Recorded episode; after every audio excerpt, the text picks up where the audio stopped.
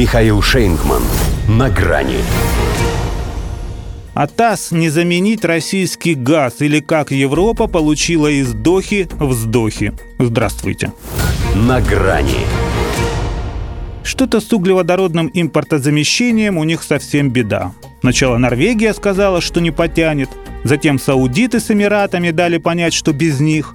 И вот уже Катар признал, что занять место России – это пустая затея. Министр энергетики Саад Аль-Кааби вовсе назвал ее «чушью». А ведь именно этой монархии отводилась роль едва ли не главного «Россия-заменителя». И так ее обхаживали, и эдак, и Энтони Блинкин любезничал, и Эммануэль Макрон звонил, хотя тому только повод дай. На форум Доха сам Жозеп Барель пожаловал.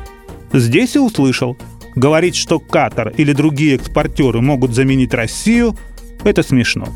Да что Катар, если даже самый демократичный во всей вселенной американский жижняк – и тот для Европы не панацея. И дело не только в том, что из-за молекул свободы он на 25% дороже российского газа. И не в том, что США в любой момент могут уже зафрахтованные танкеры отправить в Азию, если там дадут больше. Старый свет совсем не приспособлен к его потреблению. Нет ни отработанной логистики, ни подходящей инфраструктуры. Как сказал вице-канцлер ФРГ Роберт Хабек, лишь на строительство одного терминала под СПГ нужно до пяти лет. Хабик, кстати, неделю назад тоже летал в Доху, расшаркиваться перед эмиром. По возвращении объявил, что все на мази. Пришлось дворцу его опровергать. Ничего подобного, сказали там. Заинтересованность есть, но мы просто мило беседовали. Восток дело тонкое. И Хабик, похоже, его порвал. Олафа Шольца, казалось, уже никто опровергнуть не сможет, поскольку свои данные о том, что немцы к концу года напрочь откажутся от российских угля и нефти, он и вовсе брал с потолка. Но и его в Еврокомиссии поправили. Как минимум до 2027 года уныло признали там зависеть Евросоюзу от русских энергоносителей. И что так переживать?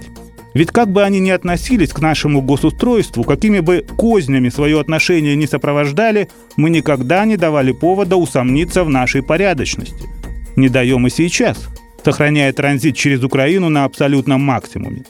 Но вместе с тем не даем им и шанса на то, чтобы этой порядочностью воспользоваться.